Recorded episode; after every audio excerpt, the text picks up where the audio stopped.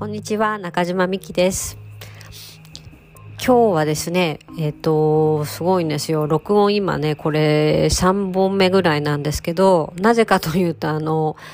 その日、その時に強烈に浮かんできた、あの、形にしたい、言葉として外に出したいことって、あの、日にち伸ばしちゃうと、その、情熱というかエネルギーと意識があの、すごく飛んじゃうんですよね。で、日にち過ぎると何言いたかったか分からなくなってくるので、なるべくあの、こう湧き上がってきたものは、その時に、その日のうちに残しておこうというふうに今心がけていて、で、この週末結構そういうものがいくつもいくつも出てきたので、あの、まあ、まじ、はじめに文字として起こせるものは文字として起こして、で、ある程度そのもうまとまってるものは、あのー、要点だけ書き出して、こうしてあの、音として外に出すようにっていうことをしています。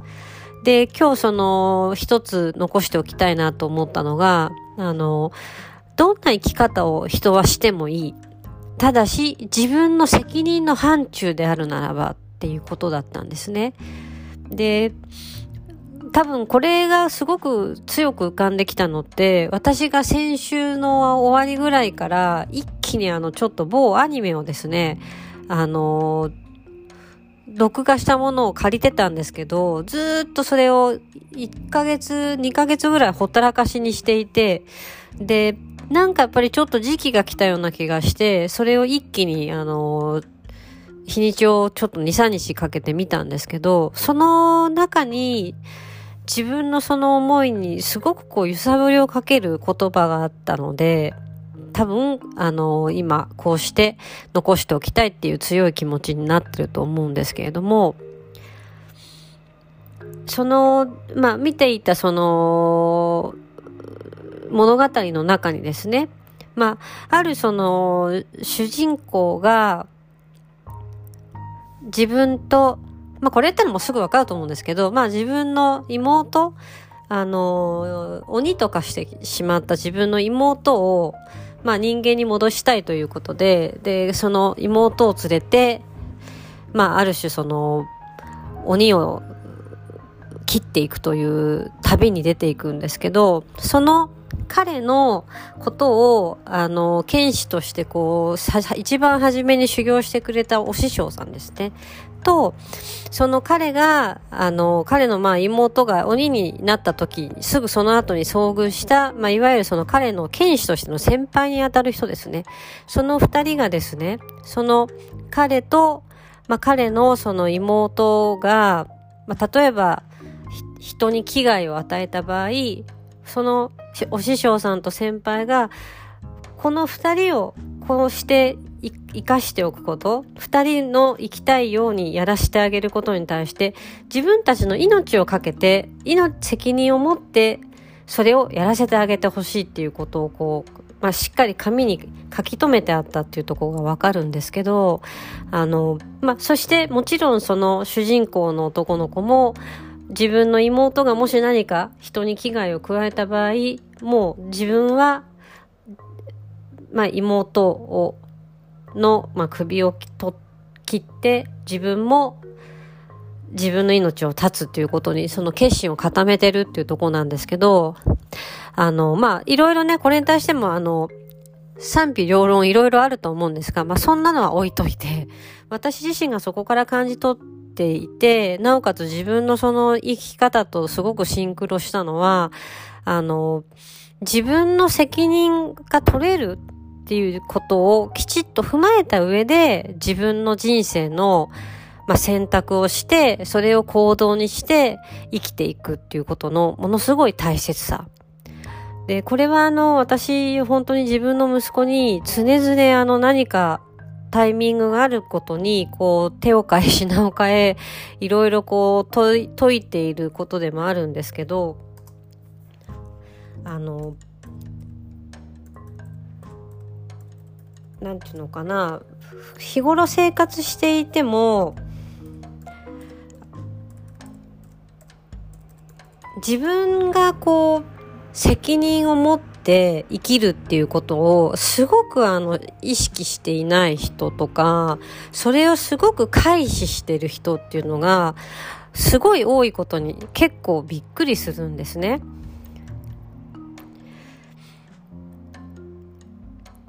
で、あの、自分、まあ、これ、す、あの、飛躍してる言い方になっちゃうかなと思うんですけど、自分の責任で自分のその選択とか決断をしているっていう意識がある人っていうのは、あの、やっぱり生き方が潔いんですよね。で、例えばその、なぜなら自分がやってることに対して、それが生み出す結果に対して自分がそこで、これは自分が作ったものだっていう、あの、自覚があるっていう人は、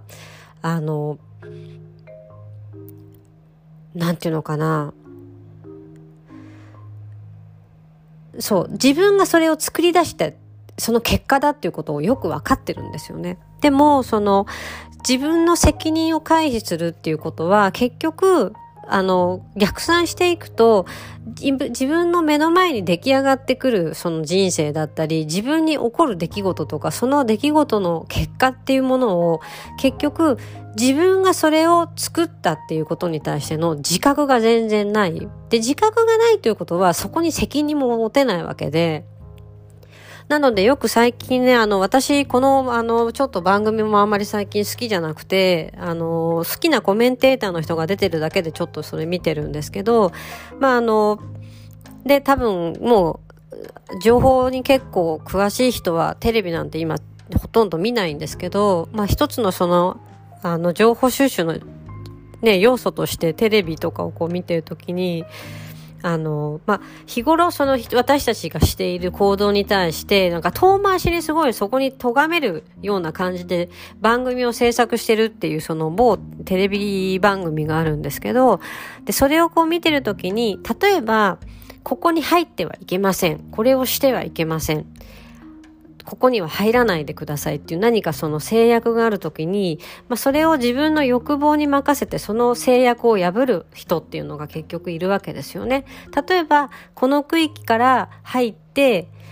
ここで魚釣りはしないでくださいとか、危険なのでここは入らないでくださいとか、漁業組合のここは、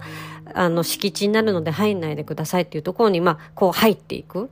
で、そこで、例えばそのリポーターが、あの、どうしてここを禁止なのに入るんですかって言った時に、例えばみんな入っていたとか、他に入ってる人がいたからとか、例えば法律で禁止されていないからとか、なんかそう、いろんなその、なんていうのかな、まあ、結局自己責任を持っていない。あの、何かを、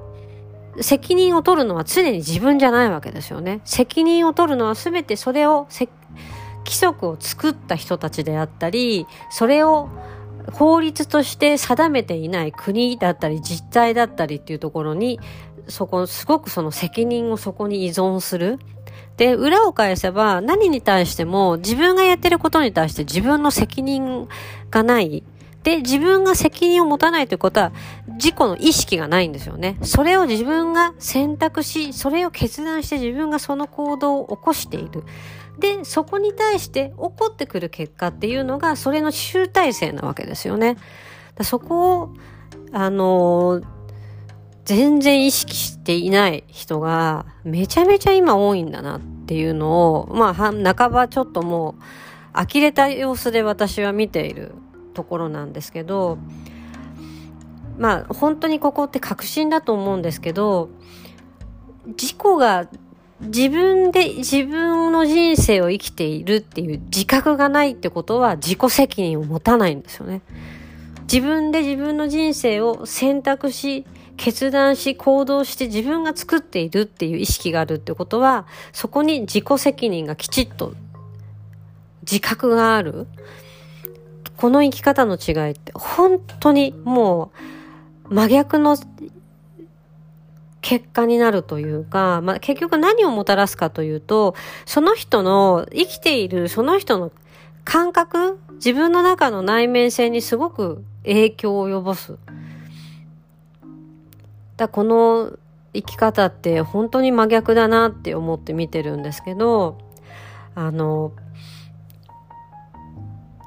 自分を行動を常に見てるのは自分なんですよね。自分のやっていることに疑いを持たず、常に自分が恥ずかしくない、自分に恥ずかしくない選択をして、それを行動にして生きること。それを私は常々、私は特に自分と自分の息子に対して、これをなんか、どこかに頭の片隅に知っていてほしいなと思って、常にその言葉にしようと思っています。まあ、結果、まあ何が言いたかったのかなというと、自分の自己選択だったり自己決断、行動の自覚がない人ほど自分の行動に対して全く責任を持っていない。自分の人生に、人生をいかに変えようかと思ったら、そこには自分の意識がすごく必要になってくる。だな。これがすごい大切なことだなっていうふうに、あの、私は常に忘れないように自分への防備録としてこれを残しておこうと思います。はい。で、さっきあの話した何をしてもいいっていうことは結局自分が良いと思まあ、自分が決断をして行動を起こした結果、それがどんなことになろうとも、それをすべて自分で、自分が選んだ責任として受け終えることであれば、それはそれでいいと思います。で、もし受け負えないことが来た時に、それを私はそんな風にした覚えはないとかっていうのはもうすでに自己責任を放棄していることになるので、まあ最終的にはその本人にとって一番望まないような形が結局やってくる。自分のしたい生き方は自分がしっかり責任を持って全てを受け入れられるその受け入れられる範疇のもとでどんなことをして生きてもいいと私は思っています。防備録でした。